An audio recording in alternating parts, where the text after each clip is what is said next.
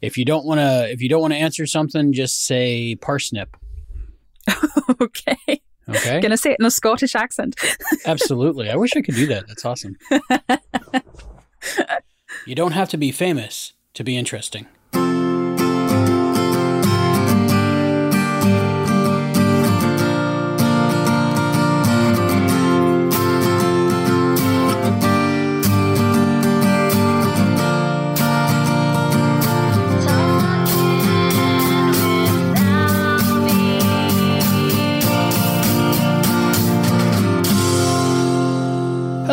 Everybody. Welcome back. This time we are talking to another member of the Barren Space team. Her name is Zoe Dean. How you doing, Zoe? Hello. I'm good. How are you? Good. Did you get a chance to come up with a silly fact? I did. A silly fact about me is most people who know me would know this. I'm a big Danny Kaye fan, have been since I was very small. And before I do my audiobook work every single day, I actually use one of his musical gibberish gags um, from his films that he was famous for as my vocal exercise. I do the melody in 4F. Wow, what is that? You got to do it. What is it? I actually have a hard time doing it right without him, but it's basically a gibberish song that Danny came up with when he was touring before he was famous in Japan. And he found out that he needed to be able to have some way to communicate with the Japanese audience without actually speaking Japanese. and he had he had studied Japanese mime and the way that they used their hands during, like, say, the geisha performances and things like that. And he incorporated that into the act and was able to learn a smattering of a couple of Japanese words. And he would get up there and he would you know, spiel this gibberish. I actually have a recording of it that I could send to you if you want to stick it in at some mm-hmm. point. I will sing Hey, young pup, you number up. Hot doo doo doo lady. Get your doo doo beat the sound, got your doo doo beat the sound, give him gone, got your say. Read, got your game. The mailman, get your beat the sound, give him gone, got your say. Read, got your game. How to the place and old questionnaire, give him gone, got your say. Read, got your game. How to the place and get your doo doo beat the sound, give him gone, got your say. Read, got your game. How to the place get your doo doo beat the sound, give him gone, got your say. Read, look at your camp, house at the place, and don't report the doctor to get you to be percent. Feel a higher doc, house at the place, and get you to be percent, get him down, get the say. We got a got it there, the fine specimen. Oh no, to get you to be percent, we didn't go on, get your say. Feel, look at your camp, flat feet, get you to be percent. Because I really can't do it verbatim without him. But it he does the gibberish, and then he would incorporate, you know, like hayo or something Japanese into it with the mime and the audience just connected and they understood what he was talking about just through the mime. And it's a really limbering tongue exercise I discovered. And when I learned what the gibberish was and figured out exactly what he was saying, I figured out, oh, as long as I can listen to him, I can do it with him and it just loosens my mouth up really nicely. So I use it every day now. That's pretty awesome. And what is it? It's a song from Up in Arms. Um, I don't know how many people have seen the movie at this day and age. Um, it was done in 1944. It was Danny's first film, actually. The uh, song that they did presenting Melody in 4F, he basically gets up on the stage and he goes, you know, and that actually ended up becoming his signature for his radio program later on. He shortened it just to having that at the end, and that became his signature call on his radio program from 1945 to 1946, I believe. I've actually heard a couple of things of Danny Kaye on the radio. I like to listen to some old time radio shows every once in a while. Are they great? Yeah, they're the best. Uh, big fan of um, Jack Benny show. That's really good. Burns and Allen. I enjoy that. Yeah, Jack was a good friend of Danny's, and Burns and Allen. Oh my gosh, they're just classic. yeah, there's not a show of theirs I don't like and laugh my ass off every time. Yeah, same. I I grew up on Burns and Allen tapes. Actually, um, I think my grandparents are the ones who had them. They had cassette recordings in the '90s of Burns and Allen, and I grew up on those tapes. I think I am actually the grandchild who ended up breaking them because I listened to them too much. yeah, it was hard to get them. Now you can just go to like archive.org and get every old radio show ever. But back then you had to Right. find tapes or CDs if you were lucky or different Yeah. things. Yeah. if you were lucky being the operative term because they were expensive at the time too. Yeah. They still can be. Yeah, the and nobody knew what they were. I, mean, I- Right. I, always felt like I was the only one that knew about this whole thing. I'm sure you felt the same. So uh, I did, yeah. What started your love for everything really old and cool? My grandparents, um, my grandparents, Lord rest them, um, they basically raised me on the classics. I mean, the whole reason I love Danny Kaye so much is because of them. The very first time I ever saw Danny, I was four years old, and my grandparents had plopped me down in front of the TV on Christmas Eve to watch White Christmas with them. Oh wow. And uh, I just remember seeing Bing. And I mean, I, even at that young age, I knew who Bing Crosby was because I was raised on his records and I cut my teeth on one of them, even. and, um, you know, just uh, Danny always just kind of stood out to me because when I was growing up, I kind of felt very much like uh, almost like an alien because I was the only redhead within my proximity, and I was also the only redhead to have a relatively large nose for my face at such a young age. And when I saw Danny for the first time, and I was four, you know, like I, I had never seen anybody else that looked like me on TV before. And Danny showed up and he could do all these funny things and he made me laugh and he made me feel happy. And for the first time in my life, I, I really felt like I could connect with somebody because here was another redhead with a big nose on TV that looked like me that everybody liked.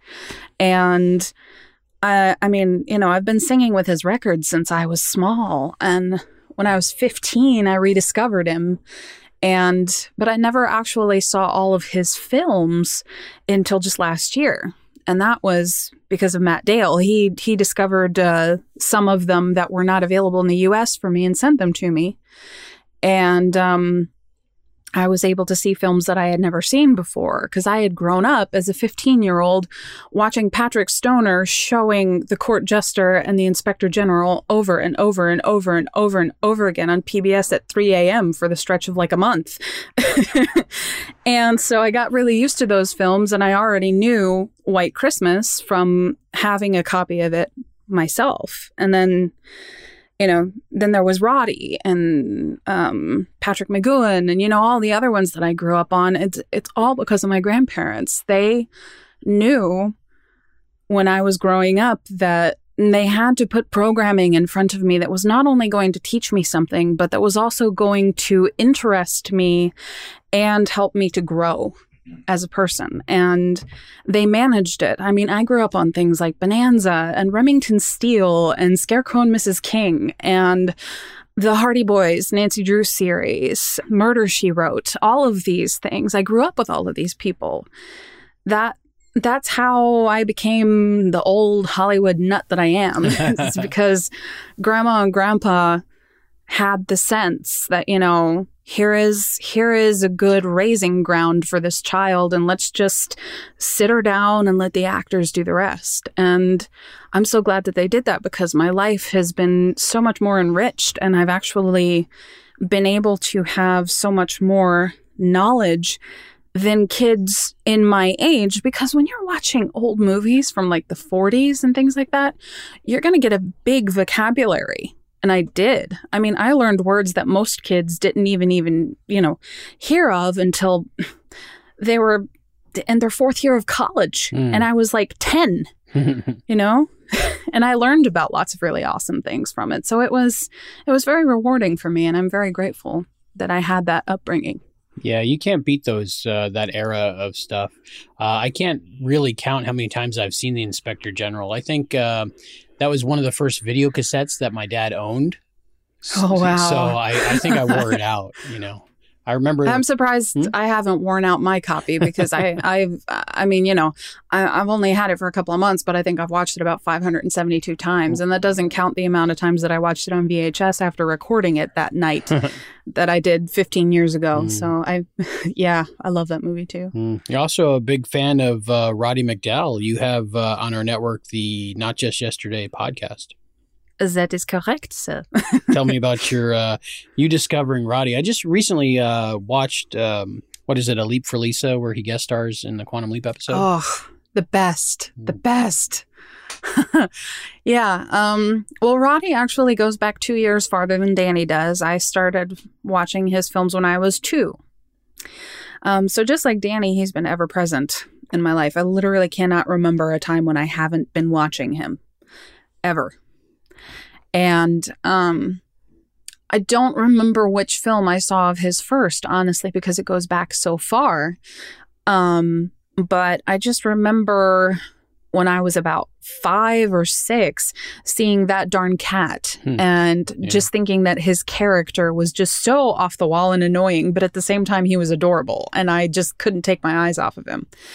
And then throughout the years, I remember seeing him in things like, um, uh, the the Feather and Father Gang and um, Wonder Woman and you know just little TV spots that he did. Murder She Wrote, particularly, I remember him from, and just looking at him going, this little guy is the cutest thing I have ever laid eyes on. I don't know what it is about him. He has a funny little voice. He sounds like a pygmy, you know. he's just he's like a little leprechaun, but he's just the cutest little thing and I don't even understand what I'm feeling. And so when he passed away in uh, 1998, I was only 10. And at age eight, I had kind of fallen head over heels in love with him. And it was primarily his voice that had ultimately just kind of made me crazy for him. Because, like I said, he had that little voice that is just something about it. It was very comforting, very soothing. And, um, you know, I could just listen to him forever. And even to this day, the few audiobooks of his that I've been able to purchase, I just I sit and I flog them to death. I play them over and over and over again because his voice is just so comforting. And I remember I saw um, I had been given a VHS tape of Timmy's Gift, um, which was a Precious Moments short that was done on the Christmas story. And I think I think it was 1996 or 1995, somewhere around there, that it was done. And for some reason, this particular year, I had been watching it over and over and over again, and I just couldn't get enough of it. And I didn't quite understand why until still to this day, I don't know.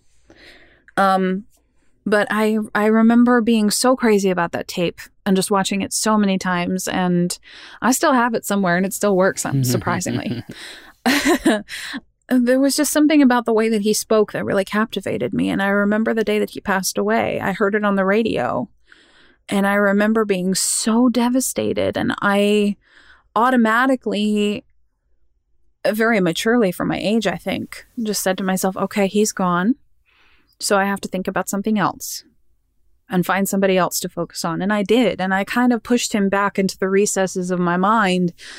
And he disappeared for ni- for 19 years. I never thought of him again. I never saw him again. It was like he just dropped off the off the face of the planet at that point, understandably, because he had died. Mhm. And then in 2017, on the 17th of April, one day, I was going through a bunch of old pictures of actors that I have been fixated on for various reasons throughout my life. And I stumbled across a photograph of Roddy, but it didn't happen until after I had heard somebody, I guess it was Roddy, it had to have been now, in my head saying his name. And it popped out of nowhere. I hadn't thought of him in 19 years. I, you know, no idea. Wouldn't wouldn't even cross my mind in a, you know, for any reason whatsoever. And all of a sudden I hear his name in my mind and then I find his picture and I'm like, "Oh my gosh, I remember this guy. I haven't thought about him in years, you know. I just remembered that he had passed away and that I had been very upset when he had." And um So I kept on doing whatever I was doing. And that night, when I was sitting waiting for my mom to call us for supper, I was flipping through the channels and I happened upon MeTV. And what were they playing? But Columbo. And it was the episode that Roddy was guest starring in. And it was the first time he had been on TV in almost two decades. And I sat straight up and I went, uh oh. and that fo- the the the remainder of the week it was like he was following me around. Every single place i went i stumbled on something of his in the library or on tv and i just sat down one day and i was like okay apparently you're following me. Why and um, so I started collecting his films and studying about his life. And that's ultimately how the podcast began and how my life changed. Because if it hadn't been for Roddy, I wouldn't have the career that I have now. He was the one who ultimately got me interested in voiceovers. And it was through my podcast. So the rest is kind of history at, at that point. I'm the same way. Voices really do it for me. Like uh, I was telling a friend the other day over dinner, um, that I was in a relationship at one point with a woman that was great. She was awesome, kind, couldn't really pick out anything uh, bad about her. And she mm-hmm. loved me, but like her voice just didn't give me that spark. And I'm right. very into voices. I don't know what that is. Yeah. I am too. Yeah, it, it, I I I understand that because I'm the same way. I mean, ultimately what drew me back into Danny Kaye was his voice. I I stumbled upon the Suspense Radio podcast. Mm, that's a good one. Oh my gosh, it's amazing. And I actually found Roddy's episode, which was what introduced me to the podcast um, last Halloween. Mm. And I was like, ah, I have to download this, you know. and I mean, I I had the episode anyway, but I was so excited that you know it was a thing because I loved the suspense show. I had um spent half of my my time as a 15 year old listening to Vincent Price's mm. suspense episodes and going, I want this entire show. I love it, not just for Vincent, but for everything about it. And um, I found Danny's episode while I was scrolling through, you know, enjoying all of the the exciting goodies that were presented in front of me, including Gene Kelly and William Powell and a bunch of other people that I love and. Um, I had never heard Danny do a serious anything before. And so the idea that he was doing a suspense episode was incredibly tantalizing. And I had not heard him speak in a really long time mm. where it was just him being the focal point. And for all of these years prior, I had really just been watching White Christmas, paying attention to everyone and not really focusing on Danny. So I never really noticed Danny because I was too busy paying attention to everybody at the same time. Mm. Which, by the way, if you ever just go and watch White Christmas just for Danny, the whole movie changes. yeah, I might do that. I like that movie. I watch it every every holiday season. I really do. Yeah, it's it's it's it becomes so much more fun when you're just focusing on Danny's part. um, maybe that's just because I, I'm crazy about him, but mm. that that's another story for another time.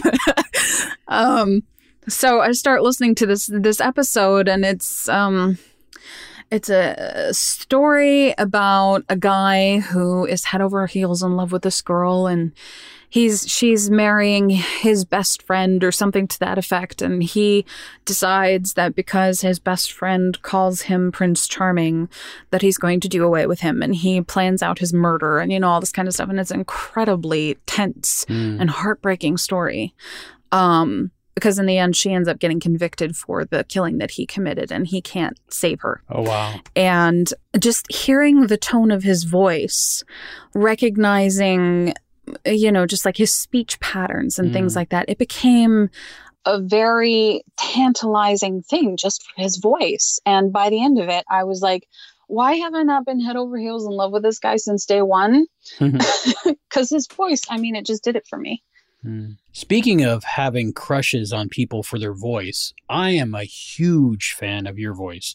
Not only your your speaking voice, uh, but your singing voice. Oh, you, you have like a beautiful voice in, in every way. And you, you shock me sometimes with your uh, um, accents you can pull out of nowhere, it seems. But um, uh, we're very lucky at Barren Space to have you. How did you uh, first come in contact with me, us, uh, the podcasts? How did how did we uh, get to be friends? Um, it was through Leslie Wenzel, actually. Um, she had introduced me to the Quantum Leap podcast. And I remember right after we found out that Dean Stockwell was sick, Mhm. um, I had wanted to kind of spread the word to kind of let people know and, you know, send positive thoughts and prayers and whatever, you know, a religion free thing Mm. where everybody could just kind of band together and, you know, send up positive vibes and whatever they believed in to kind of help bring him back to health. Mhm. And that was where my first podcast came into conception, which didn't last very long because, uh, you know, so many things happened and my interests switched, and, you know, Dean got better and my schedule got crazy and all this kind of I stuff. think I think it happens to all of us. I, I, I started uh, probably about three or four uh, podcasts before I hit on something that worked. Yeah. Yeah. And with with Dean, with the Dean's list, actually, Leslie was the one who encouraged me to look for people who knew. And one of the first people that she sent me to was you, as far as like how to get it out there. Mm. Um, because at that point, my first episode was 10 minutes long and it was just me recording into my voice memo app on my iPod because I didn't even have a mic then. Mhm. It works though. Yeah, it does. And um, so my first episode, I mean, I still kind of put it together in goofy ways. I mean, now now that I'm used to Audacity, um, I use Audacity more for my editing and things. But when I first started doing it, I was piecing things together in Windows Movie Maker Mm. And you know converting it with any video converter to an mp3 format and you know talk about jury rigged podcasting 101 i mean that's basically what it was from start to finish and i was pasting clips from quantum leap and i mean to this day i'm still quite proud of myself that i was Yeah, able it was to a really good first episode because that was your first podcast ever, right? yes it was Yeah, that was great. That was very impressive. Yeah, I was. I was very. I I remember going back and listening to it like six thousand times and going, "I Mm. made this really." Mhm. I do the same thing to all my shows. yeah, I mean, uh, I I can't tell you how many times I've gone back and listened to several episodes of the Roddy show that I've done because. I just end up being so proud of the finished product. And it's not necessarily that I like going back and hearing my own voice. It's just hearing all of the effects and the music and everything after it's put together. It's like, whoa, this was done by me. Hmm. Wow. Oh, I do it to hear my own voice. and we're humble too. Um, I was so lucky you had me on an episode of uh, Roddy McDowall, not just yesterday. yes, I did. Thank I you for that. You're welcome. I was glad to have you on. I was sad you couldn't come on again. Oh, it was a busy, busy, crazy, weird time for me. Oh, I know. It turned out to be the same thing for me shortly afterwards, so I understand. But it Mm. was it was a lot of fun having you on that episode. And that's that episode is still one of my favorites too. It's a, it's a good one. It, uh, we did on what Planet of the Apes, right? Yes, the first installment of the saga. That is probably my go-to Roddy McDowall movie Yeah, that's so good. if I had to guess one. So singing, you're you you every once in a while you put these uh, songs up on uh, Facebook and different things, Yes. and I really love. um your style of singing it's it's like a show that I would go to like if you did one hint hint um, I, and I really like your Christmas songs and just the the style. And how, how did you uh, discover you had such talent for singing? Well, that story goes back to my childhood, like most of them. Um, I don't exactly remember how old I was for this particular thing because I've been singing since I was an infant, literally. My grandparents had always told me the story that I was not even a year old yet. And my dad started singing Amazing Grace, and I looked up at him and started imitating the notes. Obviously, I couldn't speak Mm. yet, but they were amazed because I like wasn't more than eight months old and I was exactly on pitch. Wow. And it just blew their minds that I could imitate that at such a young age. And so apparently I had this facility to do that. And, you know, my parents had me sing in church and stuff when I was growing up and I was in the choir and um up until age 14, I was a soprano. Um and then when I hit, you know, my my twenties, I dropped down to an alto. I'm I'm almost a, a, a baritone now. really, um, my voice drops more every year, but Hmm. As um, did mine. yeah. well, it's normal for you. Although um, the the women in my family do have uh, very deep voices, um, Mm. so it's it's apparently a genetic thing um, because it's happened to all of us. Um, but I remember when I was very small, I used to sing with Snow White and the Seven Dwarves and The Sound of Music all the time. And Snow White and the Seven Dwarfs, particularly the dance sequence in that where she goes up to the really high notes and is clapping. And I remember the very first time I hit that, my parents were just like gobsmacked. They were like, Mm. couldn't believe that it was coming out of little me, you know, and that I was able to hold it for so long. And, you know, um, no, I, I learned later on that I had a facility to basically mimic whatever I was hearing, which came in handy later on, obviously. Um, so, you know, if I'm doing a recording with someone, I have to try really hard to focus on my own voice instead of theirs. Otherwise, you're going to have two of the same people, and Mm. you know, it gets confusing. But I started taking voice lessons at the age of six. And um, I was trained in opera and Broadway, but I kind of hated the opera. Mm. Even though I could hit it and it was fun learning the other languages, which it, you know, did later on come in handy for me to have that smattering of French and German and Italian Mm. um because now you know i'm i'm reading you know texts that were written in the 1920s when french was the in vogue language and you know there's a smattering of french here and there and i can do the pronunciation relatively well because i took french in high school and i learned all these songs you know it came in handy but at the time you know i was little and all i really cared about was you know i i wanted to sing um you know, let me entertain you from Gypsy. you know, I I just loved the Broadway tunes because that yeah, was me, me too. Yeah, that was really just what I knew too. Mhm. You know, I mean, Rodgers and Hammerstein Mm. basically was like my blood. You know, that was just me. And that was my kind of my sound and Bing Crosby and Rosemary Clooney, you know, that was Mm. that was my sound. Opera was not. I could hit the notes, but it wasn't my voice. Rennie does a really good version of "Let Me Entertain You." She Oh, watched she? every version of Gypsy. I think is that was out there filmed. Aw, Yeah, she loves that show. it's Um, adorable. yeah, my music taste is like standards and Broadway show tunes, like that Yeah. mixture. Yeah, it's it's good.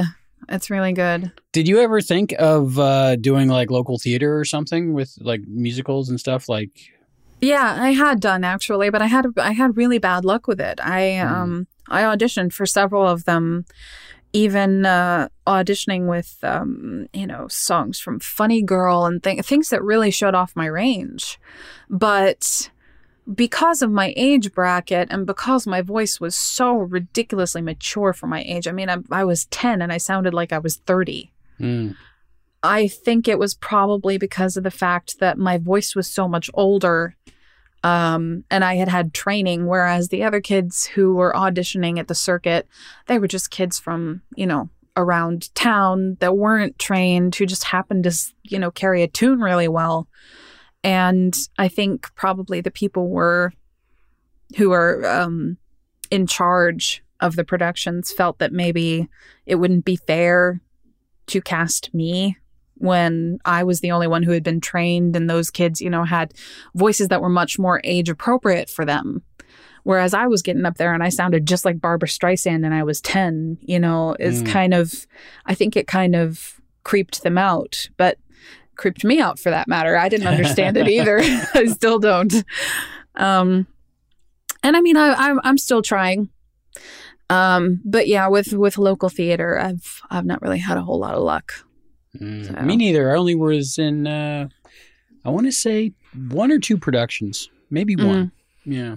So y- you ended up turning your um, voice talents into a full time career now. Tell me about what it's like to be a voice actor. It's cool. I mean, it can it can be exhausting, it can be frustrating, it can be flat out boring, frankly, sometimes depending upon, you know, what what books I choose. I've I have learned one thing though, I will never ever ever do Catholic eschatology again. My last project before the one that I'm working on now was The Four Last Things by Martin von Cochem, and it was horrendous. I, I was so bored reading the text. It was all, you know, the saints say that you should do this, and this is what hell is like, and all this kind of stuff. And I was like, oh my lord, why have I done this? Please, just get get it get it over with, you know. yeah. I, I not not all work we do is fun. Sometimes No. it's, uh, sometimes it's monotonous, sometimes it's agony, but uh, Uh-huh. the the good the fun ones make up for it sometimes. That was definitely agony. I was having nightmares in Latin for a month. it was really bad. yeah, your your work is actually on Audible, and, and Yes, people can is. go hear you. Is are you allowed to say which uh, titles you did for people to go check it out? Uh, yes. Um, I did the Invisible Girl, um, a New England Nun, Apollo. Sorry, Daphne and Apollo.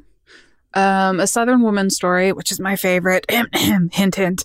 um, that was my first like proper nonfiction sort of creative story. I really enjoyed doing that one. Mhm. Um, let's see.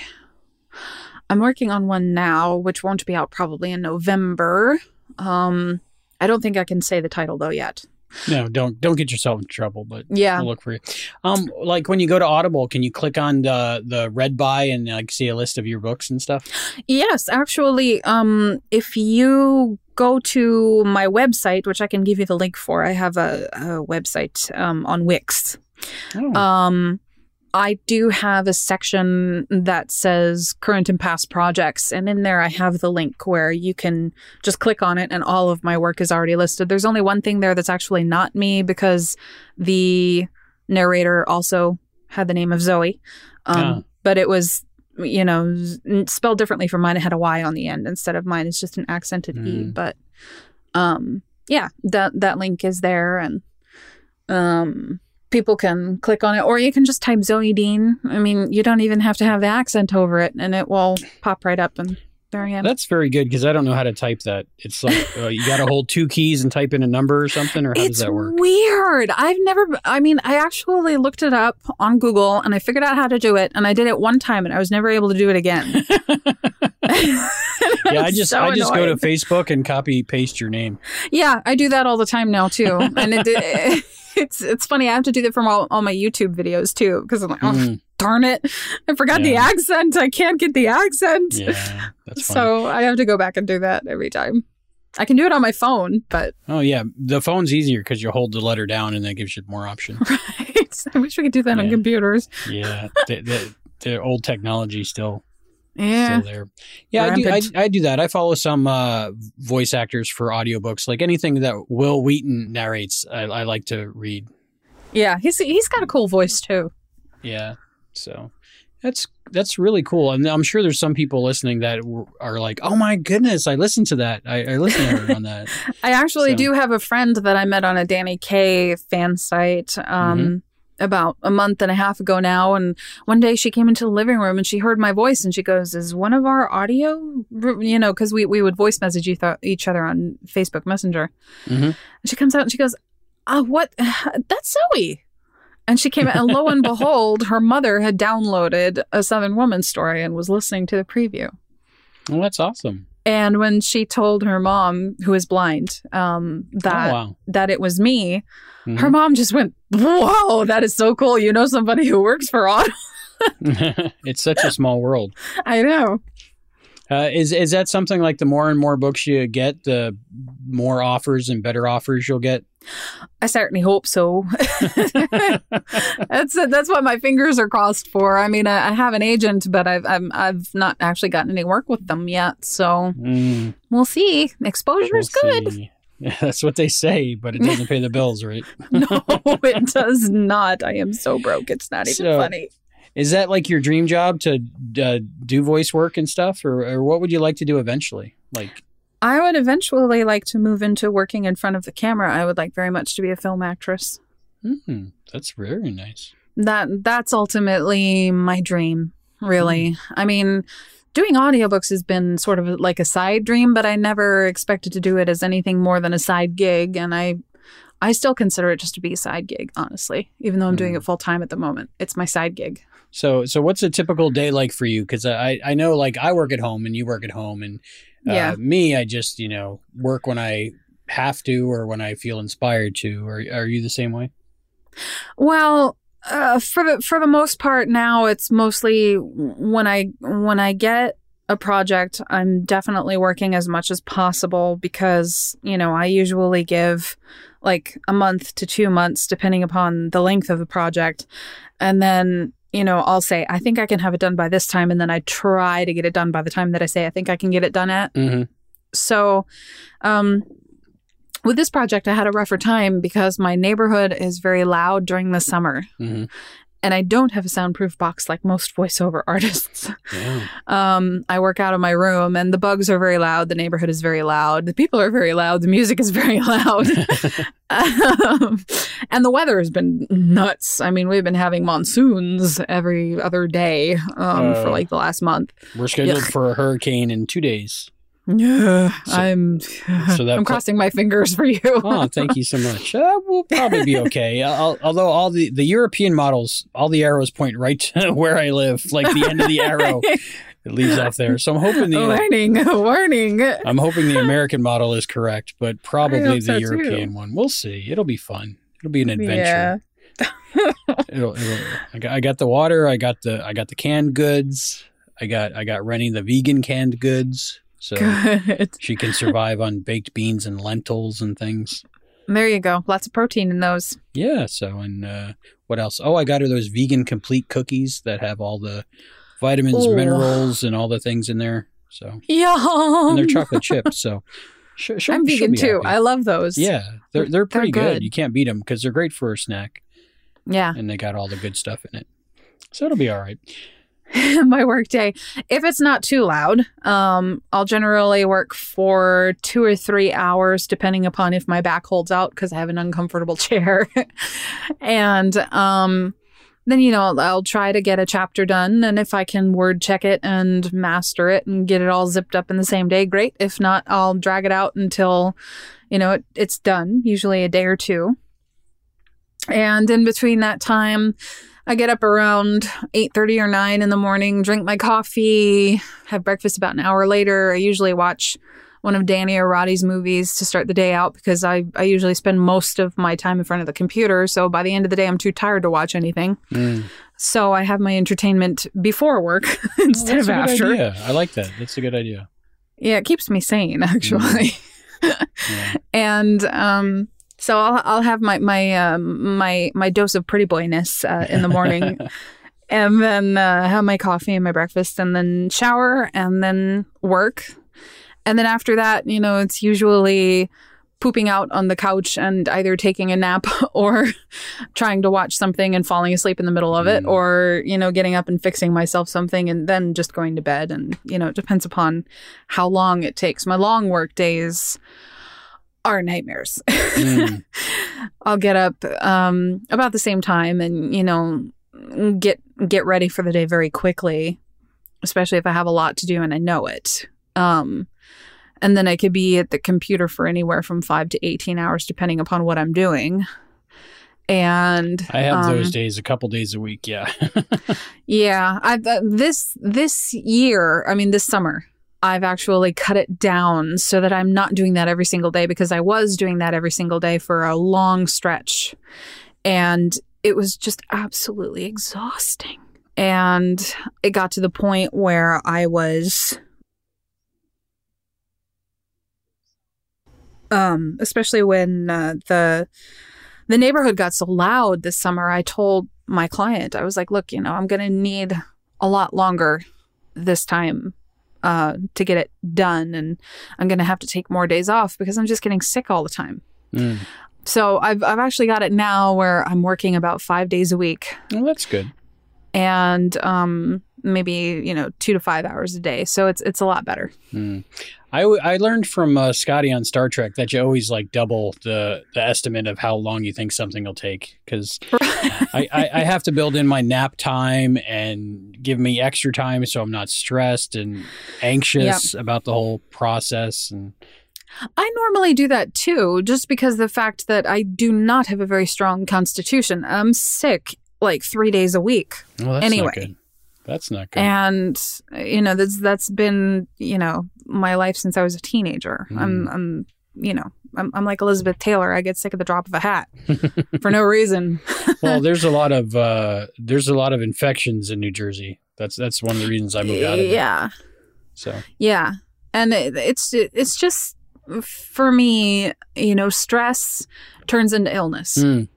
So I I have to really kind of negate my stress level as much as possible. So usually I'll tell him, you know, if I think it's going to take me 3 weeks, I'll tell him I need 7 weeks, Mhm. you know, and just you know, do what I can to get it done within that framework and Right. still have time for myself. And you need time for yourself, or you'll get sick. I'm I'm the same way. Yeah. If I overcommit, Yeah. I'm very bad about saying yes to things because I think, oh, that's going to be a fun idea, but then when I actually have to do it, I'm like, oh no, why did I say yes to that? Yeah.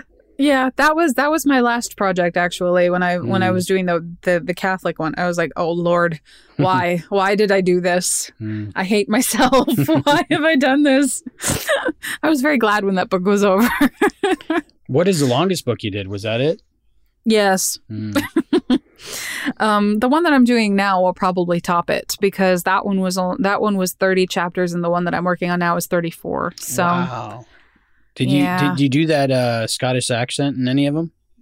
I'm doing it for one of the characters in this book, yeah. Oh wow! See that one I'll have Um, to definitely uh, listen to when it's up.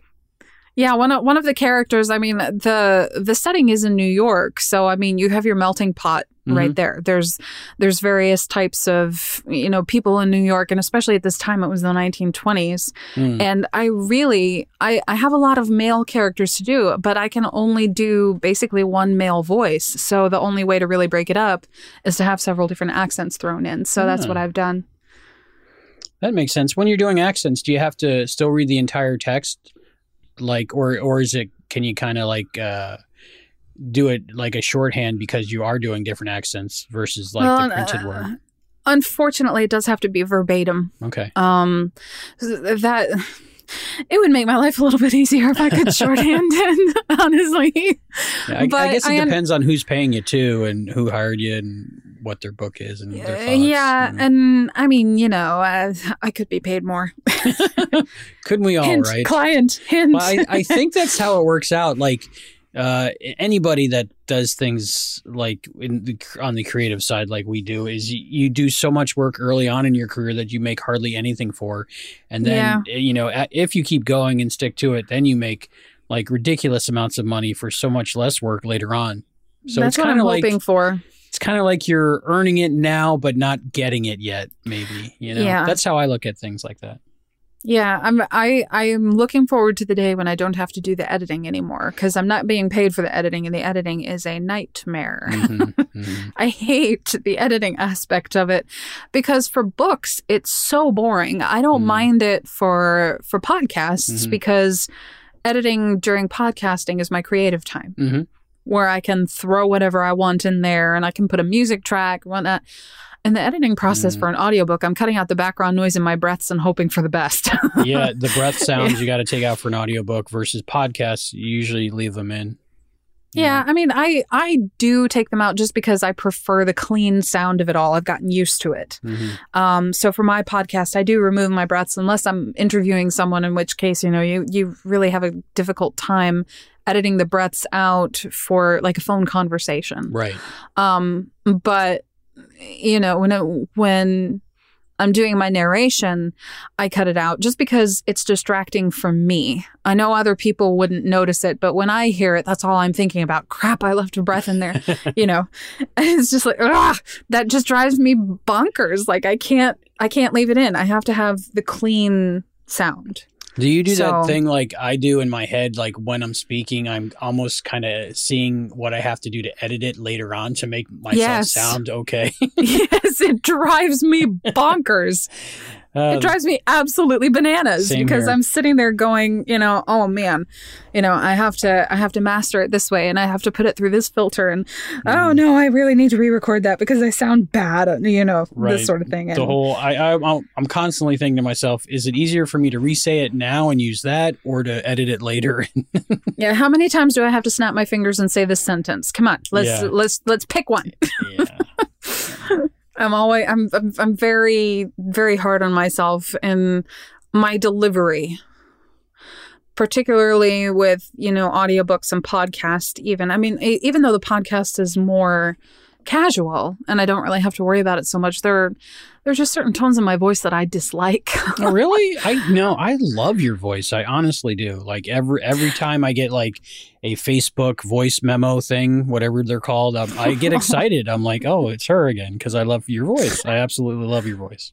I'm blushing up over my ears, Albie. I'm a, I'm a big fan. You you're very talented speaking. Oh. and of course your personality is awesome uh, and Thank your you. singing voice is amazing can i play one of your songs on on the show here You absolutely may.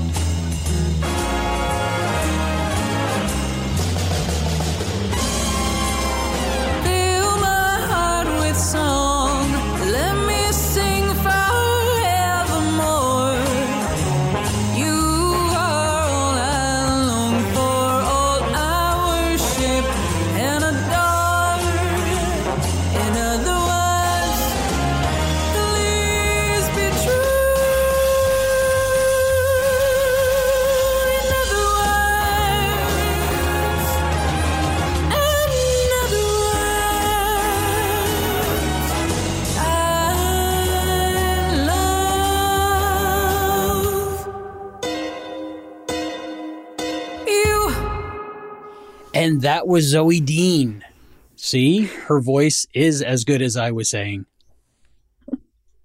so uh what's that process like recording music for you Um, it's a it's a little bit easier. Um, with having music, I don't really have to worry so much about what the background noise is going to be like because the music kind of drowns it out. Removing the breaths is easier because generally when you're singing, you um, pronounce your words a little bit more clearly and loudly than you would do, obviously, um, when you're speaking. So the debreather program that I have doesn't tend to cut off the consonants as much, which is a big problem when I'm speaking. Right. Because cause I'll go through and it'll cut off like a T or a K in the middle of a sentence and I'll sound strange, obviously. I've been there. I'm so hoping. I can't wait for the update. There's an update to uh, Adobe Audition uh, that's supposed to be coming out to where you can. It it automatically knows all the voices and it converts it to text, so you can like uh, find like every uh and just have it automatically delete it or every time. And it can actually if you have more than 20 minutes of audio of someone speaking it can actually change words and r- add words. So you can change things just oh like- my gosh. just by typing and then it does it for you. But i'm sure it'll Oh. be glitchy at first but i'm waiting for that. Probably. but that would be exciting. Sorry That to interrupt you. Where were we? No, well, well, with the debreather, Ah, it, yes, it's debreather. basically just it, it's one click Mhm. with singing for the most part, unless it's something where I'm singing a lullaby, and then I have to go back and be a little bit more careful. Mhm. But the nice thing about it is you have a certain amount of time. So if you have a certain amount of breaths, it takes you less time to cut it out. Mhm. Generally, um, like lately, even I've been doing duets with Danny Kaye. So I have someone else that I'm singing with, usually harmonizing with, which is a little bit easier on my voice because then I don't have to sing so loudly Hmm. because I'm compensating to mesh my voice with his. And um basically just, you know, singing in sync with the music. It's it's much more relaxing and I enjoy it a lot more than if I'm just recording something for a book where, you know, there's just me and then I have to worry about everything that's behind me. When I'm singing with music, I don't have to worry about what's behind me necessarily, unless, of course, there's a mo- motorcycle going by. You know, airplane that kind of thing. Dog barking.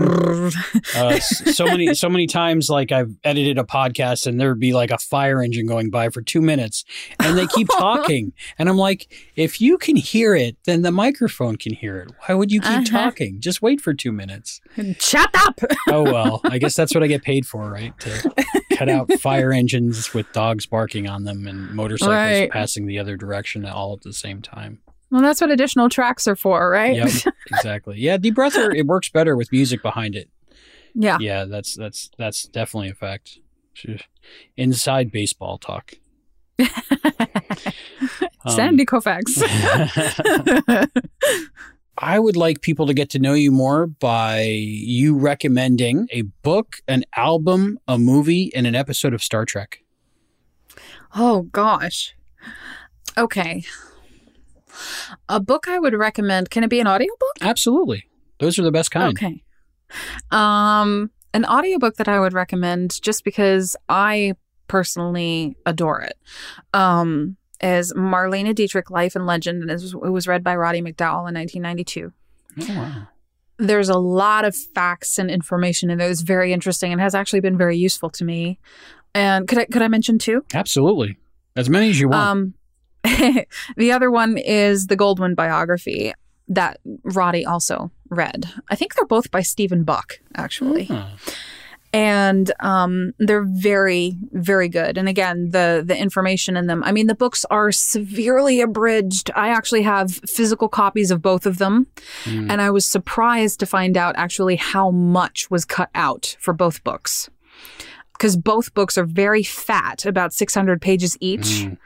And the Goldwyn book was cut down to three hours. Now, I know why they did that with Roddy's. It was because he was dying of cancer at the time that they Mm. recorded that one. Yeah. And he was basically, you know, could go any day. So they cut it way down.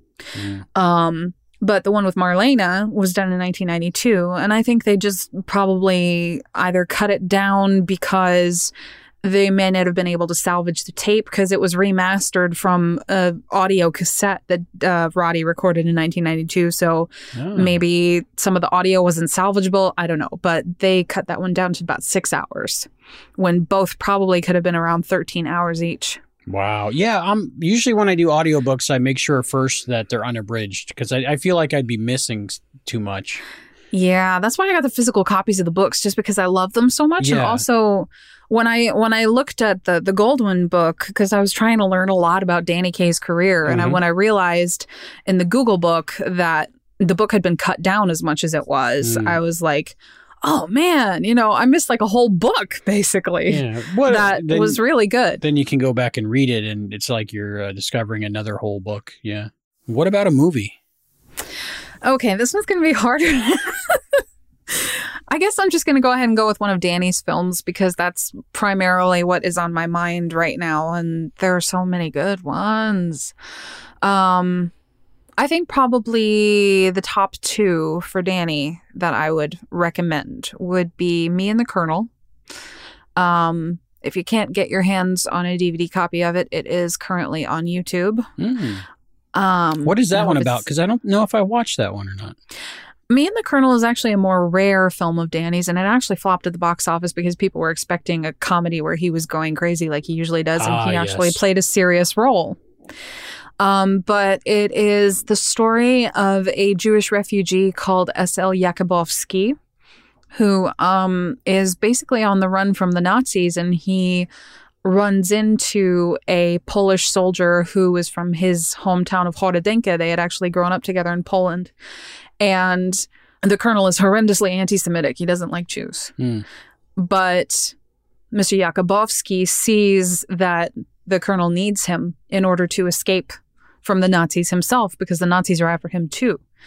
And so he basically uses his wit and his know how and his knowledge of the colonel to maneuver it so that they end up having to travel together to get to their various points and they end up forging a friendship with one another during the film and it's it's very good Hmm. And this is a Um, drama. it is it's considered a comedy but it's a dramatic comedy Oh, okay. So there are little light moments in there. Yes Okay. um there there is some comedy however danny plays the straight man it is actually kurt Ah. jurgens who plays the colonel that does the funny things I in would, the I would love to watch that. That's a really good recommendation.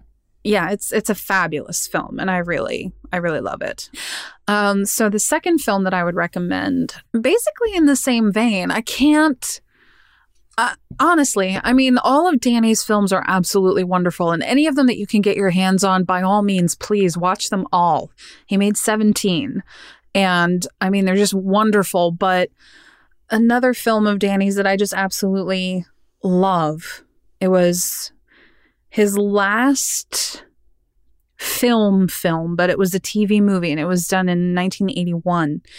It was called Skokie. Hmm. Never heard of it.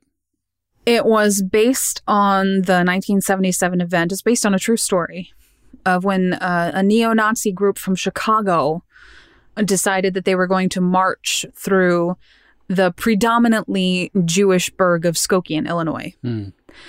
And the people who lived in that town were primarily Holocaust survivors. Hmm. and it just goes through the panic and the terror and the confusion and the misunderstanding that the whole people went through and Danny plays a character called Max Feldman who is an elderly man who he and his wife they married late they have a very young 16-year-old daughter she never knew her grandparents because they died in the Holocaust and you know then they moved to the United States and gave birth to her very late and you know they're both in their 70s and they're constantly being told by the Jewish leaders in their community, you know, just quarantine them, quarantine them. And Max stands up and he says, Look, quarantine didn't work Hmm. in Second World War. And you want us now, me, who is a survivor of this, who's actually been through this, who saw my mother's body lying on a lime pit in the concentration camp, me who has a mark on my arm. Do you recognize what this number is? You want me to stand up and quarantine? When I've been through it and I know that quarantine didn't work in the Second World War, you think it's going to work now? And he basically just stands up to them and says, No, I'm not going to do that. None of us are going to do that. It didn't work then. It won't work now. We're going to fight. And it's just, it's an incredibly moving story. And I, I honestly, I cannot tout it enough. It's a very touching film. It sounds really good, and it's still relevant today. Absolutely. Very much so. Yes. That's a good recommendation. I, I, I watch all the recommendations, by the way, listen to them. So I, I will definitely good. take part of that one. Okay. Now, an album. Okay, album. Oh gosh. Well, let me look through my playlist. um, Are are you an album person or are you like a track person? Because most people nowadays they just listen to songs. They don't. They very rarely sit down and listen to a whole album. I'm primarily a track person, but when it comes to Danny Kaye, I'm an album person. So I'm gonna again with Danny Kaye. Is that okay? Absolutely, absolutely. Hey, I'm the same way with Meg Ryan. I everything she does, I love. Abs- absolutely. Okay, well I've got two for this one. Okay, sounds good. These are these are my favorites. Um, the Danny Kaye 1941 and 1952 album, which was produced in 2004, and it's basically like kind of his greatest hits. Mhm. But they have some songs in there that you wouldn't necessarily find elsewhere, and they're original recordings. So it's not just a remake like you're going to find with the second album that I'm Mhm. going to mention, where he does it over again, but it's in a different format. It's the Ah. original recordings with the first concept that they had in mind. So it's a little different. Nice. And some of them were recorded earlier, so you can tell, you know, the recordings are a little scratchy, but that just adds to their charm. oh yeah, I love and that the- kind of sound. Yeah. And then the other one is the Essential Recordings album. And again, you're going to find that it has several of the same songs on them, but these were the like the final um the the final recordings Mm. that came later on where they had decided they're going to stick with this format and that's what it was. Mm. And um actually a film soundtrack I have to recommend of Danny's would be the the film soundtrack from the Five Pennies or even Hans Christian Andersen. Those those two, they're marvelous. Mm. I love soundtracks. I love scores and soundtracks both. Me too. hmm But I mean, you really can't go wrong with Danny. I mean, that voice, Mm. it, whew, that voice. He trained himself to sing uh, listening to Bing Crosby. I mean, Bing Crosby was his idol. Really? Wow. And that's awesome. I didn't know that. Yeah, when he first started out, he he tried to emulate himself after Bing Crosby. So when he ended up doing White Christmas later on, he was over the moon, you know. I would I would think that was the first thing I thought of when you said that. Yeah. And then years later, like before he started doing tours, you know, in, in Europe and everything in the late 40s, he actually trained himself to have a stronger singing voice by singing along to opera records in the shower. It drove, Mm. drove his wife nuts, but he he learned he was self-taught. He taught himself how to sing by by singing with records. And it's it's just incredible the the the scope of vocal ability that he was able to to train himself. Mm. It, it's it's amazing listening to him because he's he's got perfect pitch. I mean, I've I've never heard him sing a, a sour note unless it was deliberately, and he does do that occasionally. So it's Yeah. fun. He's a funny guy. Fun guy. Mm. Okay, and in a Star Trek episode. Star Trek episode. Oh Lord, I haven't watched Star Trek in a really long time. Um, I guess my absolute favorite would probably have to be Amok Time. That's a good one. That has a good Mm. soundtrack as well. It does. Yeah. It does, and it, it's it's fun seeing Spock's history hmm too.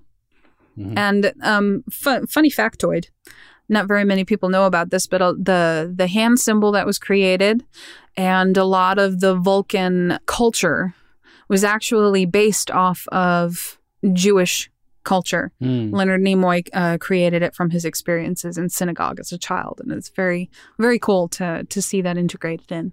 Yeah, not many people know that. I think I found that out in uh, one of his books that I read. I'm not sure if it was I Am Spock or I'm Not Spock or.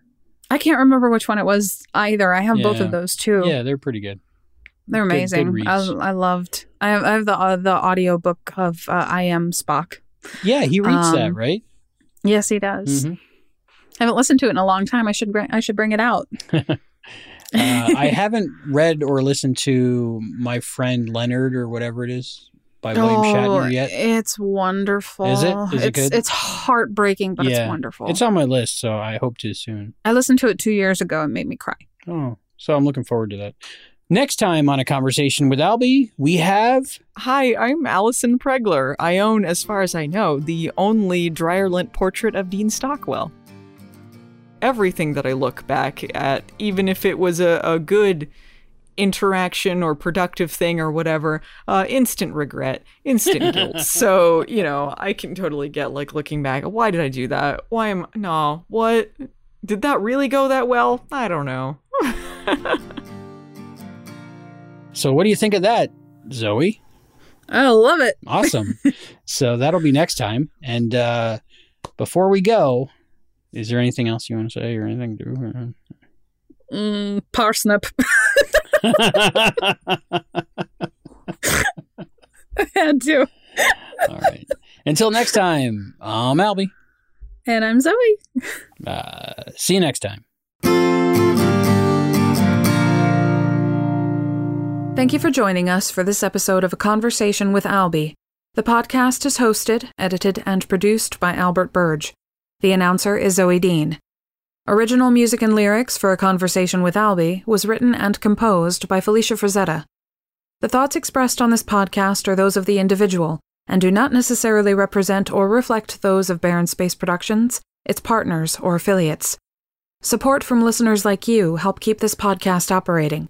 To support all of Albie's content creations, please visit us at patreon.com slash trekaholic. You can visit barrenspace.com to listen to new installments of this and other amazing podcasts from Barren Space Productions.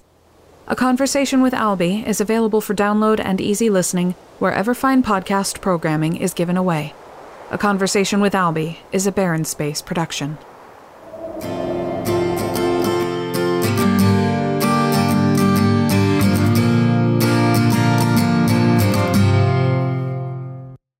Voice actors for audiobooks, like anything that Wil Wheaton, uh, I'll go back. Wil Wheaton? Wil Wheaton, um, Yeah. Note to self: when you have iced tea, dump it out later. I have over a hundred bottles of water and six gallons in addition to that. Been preparing for the hurricane. You're set then. It sounds like. Oh yeah, I don't like water, but I, I drink it during hurricanes because I think we're supposed to. You're supposed to anyway, Albie. Yeah. Yeah, it was a great time. Thank you so much for doing that. I love having a conversation with my friends. This is lots of fun too.